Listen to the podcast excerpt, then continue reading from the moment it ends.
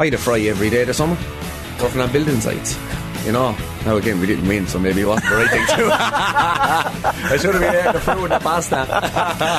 OTB AM live weekday mornings from 7:30 on the OTB Sports app. OTB AM with Gillette. Get into your flow with the new Gillette Labs Razor with exfoliating bar. All right, Alan Quinlan is with us. Alan, good morning to you. How are you getting on? Morning, lads. Um, thanks. Natural order restored at the weekend. An absolute hammering handed out by the All Blacks to Argentina and Springboks beating Australia. Uh, so is that is that the truth of the situation? Is that really where we are at the moment? The previous week was a bit of a fluke, or what's what do you think? It's it's difficult to, to gauge where they're all at now, um, Ger. I think uh, you know we had a situation with Ireland where they won that second test, and you think is there going to be that kind of a reaction in the third test? Um, that didn't happen. Ireland obviously went on and won. This was a similar situation for Argentina. Could they kind of deal with kind of that angry response from from New Zealand? Um, and they weren't able to. It was a complete role reversal from last week.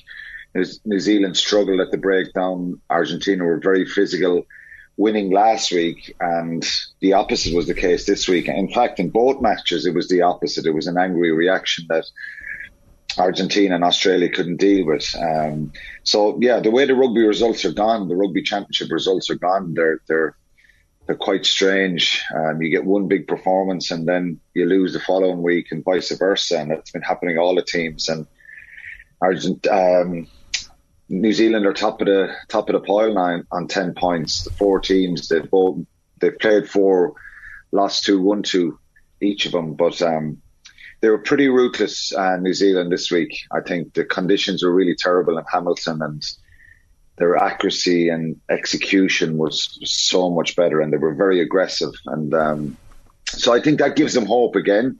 That and, I, and I've said this probably from since before the Ireland tour.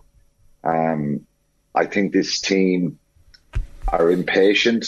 They're obviously not as good as the teams that won previous World Cups, and, and particularly the team in 2015, which was probably one of the best teams we'll ever see. Um, but given that, you know, for the first time in their history last week, they lost three consecutive home matches. Um, they're breaking, making a lot of kind of un, unwanted records, if you like, this group. But Ian Foster stuck with the the same players this week and give them a chance, and they did respond. But um, I don't think they've been properly coached. Um, it sounds crazy for, you know, historically the best team in the world. Um, they were. Joe Schmidt is obviously kind of involved with a hands-on approach now, and um, I think they're a side that, and, and what I've seen in the last few months is they're pretty impatient. They try and score after two, three, four phases and they're probably used to doing that. And then when it doesn't happen, they force things a little bit. And um, so I think they they probably uh, can take a lot of confidence out of that. And it was a ruthless performance. They were very very aggressive, aggressive. But if you're a New Zealand rugby fan now, you would want them to be consistent, even if they lose a game here and there, which they probably will uh, going forward. That they're in the fight and it's not it's not uh, a poor performance that they're getting, but that was so much better from them this week. Um, one of the things that you wanted to talk about was the, the difference between the referees week on week in the rugby championship. Um, and it's always interesting because, like, uh, very subtly between the first and the second test, Ireland brought up that specific issue of the New Zealanders coming through the rucks and uh, taking the man out on the far side of the ruck. They got pinged for it the following week. We got a lot of penalties. It helped us flip field position and we won the game. I'm not saying it's the only reason we win the game, but certainly it helps.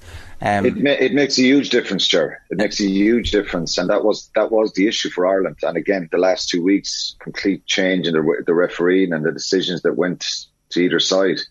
And uh, last week, I was going to just make the point that uh, the New Zealand coaching ticket made a big play about uh, bodies not rolling away and lying on the side of the ruck, and Cheika's like, "Well, you know all about it." And uh, lo and behold, something changes this week. And you're kind of thinking, like, again, not to bring it all back to Rassie, but Rassie goes on this crazy offensive. The video gets leaked. And it just seems as if if you're not complaining about the referee, if you're not in advance warning the referee about the opposition, then you're not playing the game at the moment. Yeah, and it's it's it's becoming very very frustrating for for coaches right across the board, um, from URC to Champions Cup to international matches. Um, you you get a bad performance and you get some kind of crazy decisions, and we, we see what's happening with VAR in, in the Premier League at the moment.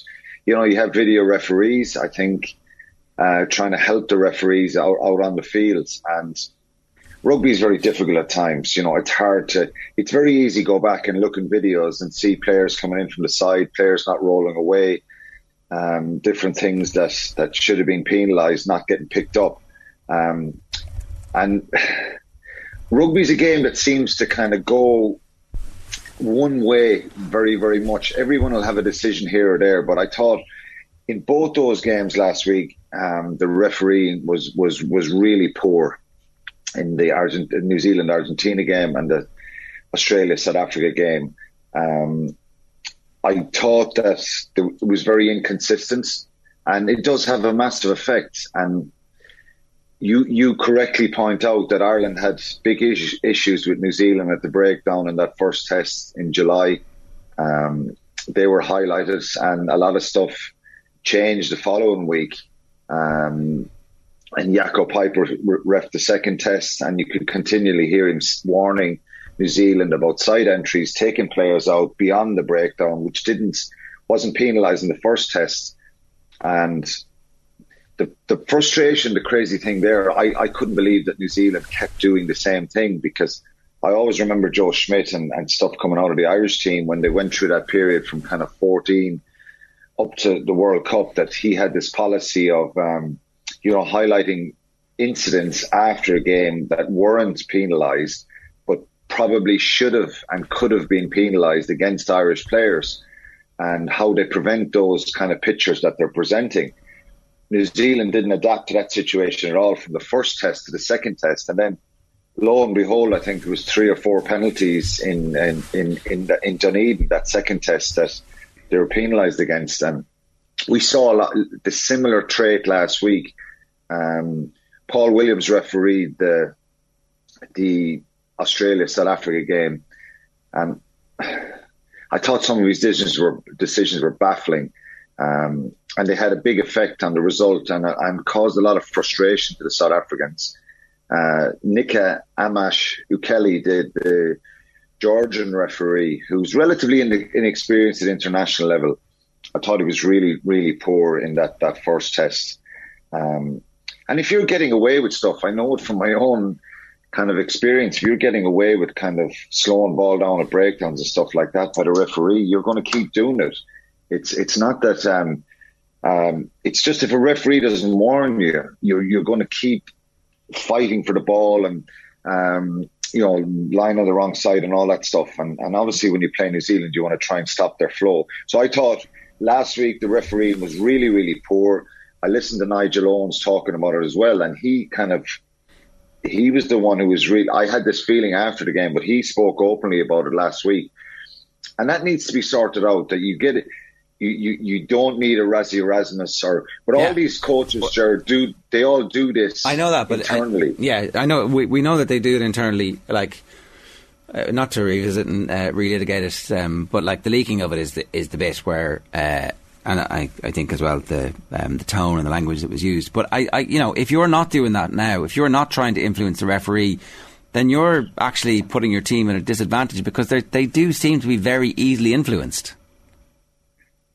Yeah, well, I think uh, Joël Jutge, um, the head of the referees, like he will do the feed, give the feedback to all these players. And in fairness, um, they, would be pretty harsh on on decisions. They go through with a fine tooth comb. So it's hard being a referee and you know, Rassie's thing probably um, is not the right approach because um, you know you you're, you're kind of turning guys away. In fairness, they get very much exposed. They get a lot of abuse online, yeah. um, which we don't want to create a situation like that. But I, I think collectively, without kind of individualizing this, there's always going to be one or two decisions where you know a team have a line out five yards out, they go up, somebody grabs a hand, it's not seen by the referee it's not seen by the assistant referees and the opposition win the ball, clear their lines. that try that that situation was a try scoring opportunity for a team and maybe would have won the game. You have a culmination of those little things at scrums, at breakdown, um, a couple of decisions that were wrong, and you end up with six, seven, eight of these decisions in a game, and they do influence the scoreline big time. And it's the inconsistency of these situations. So the kind of directives from last season, particularly the start of this season, was l- less input from the TMO, um, if possible. Yeah. So the message is sending now is well, don't intervene in these little situations where I think they just need to work better. Quinny, were we not, not were we not 18 months ago going TMOs were refereeing the games? Like it, particularly because we ended up quite often where the the more senior referee was the TMO rather than the referee on the pitch. Yeah, absolutely, and we did we didn't want that. And Nigel Owens, who I reference again, he was one saying that they instinctively they have to referee the game themselves. But um, you know, assistant referees are always pulling for the offside line. They need to watch these small, intricate things, side entries and stuff like that, and um, it's hard on the referee. You, you, you need to have a, a, swivel on your your head to, to, see some of the stuff that's going on. Maybe a situation, Nathan, where the TMO can talk directly to the referee without everybody hearing it. That something has gone on that they need to have a look at. But look, it's a fine line between um, between stopping the game up. But I, my point is here last week you had lots of these incidents. Yeah. And this week, I think you've two ref games that are refereed better. Yeah. And we're seeing a lot of that. And look, I we're mean, see, we're seeing a reaction kind of performance from the referees. So look, it's a difficult job, but definitely. Um, and uh, like, you, you do forget as well that obviously you hope that this is the referees you know, and the panel of good referees being built and broadened so that by the time the World Cup rolls around, we're not left with inexperienced referees who are crumbling under the pressure, as we've seen at World Cups before. You know, like wasn't it the Scotland? And to, and to be fair, and to be fair, Jared, they do review the games and they're kind of yeah. they do get a fair rap on the knuckles from Joël Jutge and all the time. Yeah, no, and, um, that's as it should be, really. Uh, you wanted to ask about the Emerging Ireland stuff. Yeah, obviously this was announced last week, so they're going for a three-game mini tour in South Africa. I was listening to Mike Prendergast uh, talk about it from a Munster point of view and how, again, they're just going to have to adapt and accept the fact that the player is going to be missing for what will probably end up in maybe up to a month, uh, all in. And whether it's the right thing to do mid-season to be bringing these players away from their province, like it does seem to undermine the URC massively.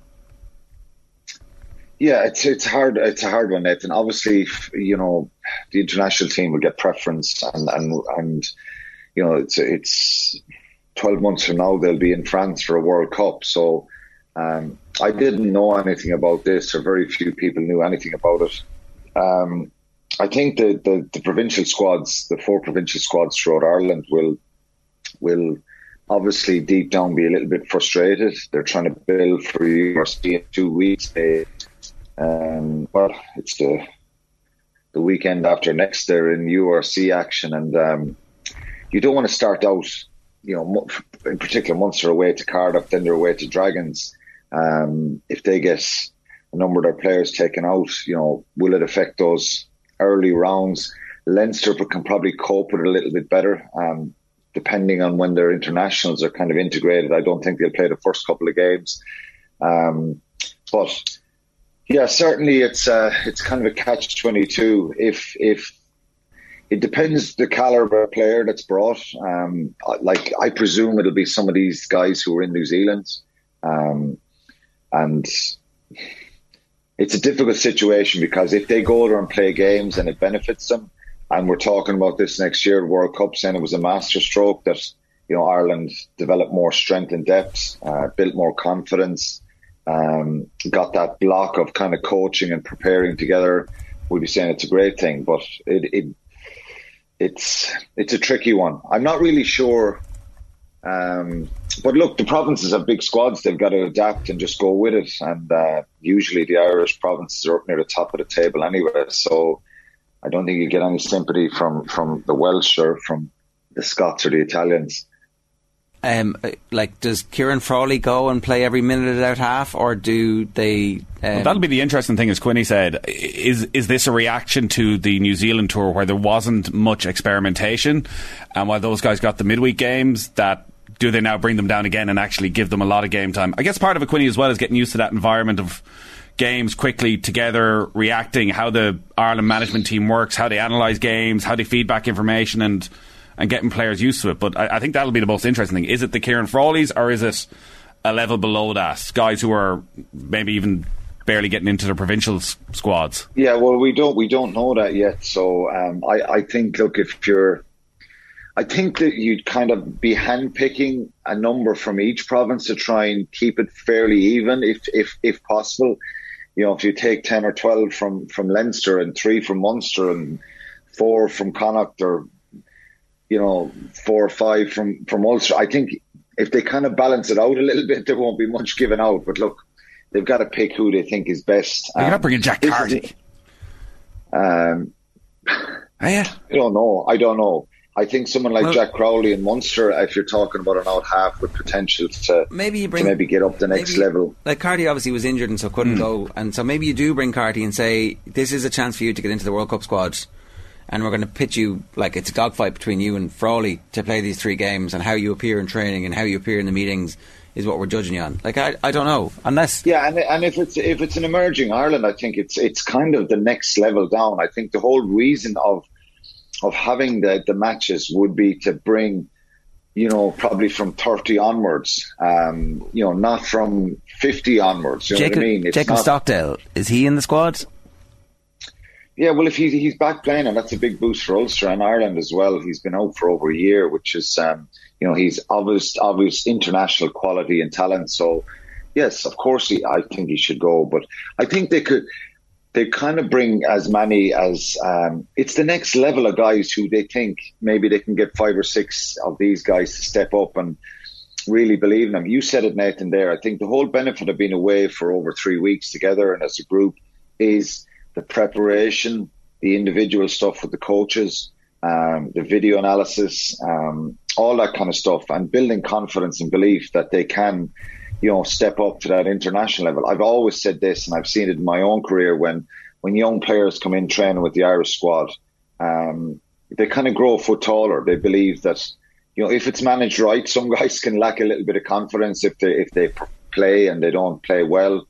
Um, but emerging players and young players being in, in an environment that's pretty intense and you know I think a lot of it would be to get them up to speed with um, the type of game, the type of coaching, and and maybe some of them might get a, a you know obviously a lot of them would get a look in then for Fiji for November and, and with a possibility of a few of them squeezing into the Six Nations squad. So overall, I think it'll be beneficial. And look, it has to happen. We've had um, we've asked for things to be you know done differently um, because of the disappointments of the last World Cup. This is something different. This isn't something they just picked and choose, decided to do after coming back from New Zealand. I think it was probably in the offing and the planning before that. And um, I think overall, the, the Irish squad and, and, and the World Cup preparations have to take ha- have to take preference. I think that's fair enough. I think um, if they didn't do something like this, and we were, you know, uh, so I wonder is there something specific that they're looking for? Is it is it Frawley like, or did they? Po- Put, Well, Possibly, maybe it's, but if I, they're like, going to South I- Africa, I- maybe it's the front row, and they're I, I think it's very difficult to go down and play the Griquas and the, the Cheetahs and, and really know where they're at. Um, let's be honest, um, you know, some of the provincial A teams could probably give them a, go- a go. Or, uh, you know, I'm not being disrespectful. One thing they will get is a real physicality. There's no doubt about that. But from a skills point of view, I think they'll they'll be fine. Coach. So you're not exposing these guys to international uh, standard kind of pace, tempo, all that kind of stuff. But I think it's more the internal building blocks that they can they can try and achieve with the group and spend time with the coaches Yeah. because you know even though the, the Irish coaches you know they're around all the time, they don't have this hands-on approach with a lot of these young players. So I think they look at what they'll really look at the skill development and where guys need to work and what they need to do to get up to the next level. So I think that could be incredibly beneficial for, for both sides. all right, we got to leave it there. Alan, good stuff. Thanks a million. Cheers. Thanks, guys. OTB AM. With Gillette. Get into your flow with the new Gillette Labs Razor with exfoliating bar.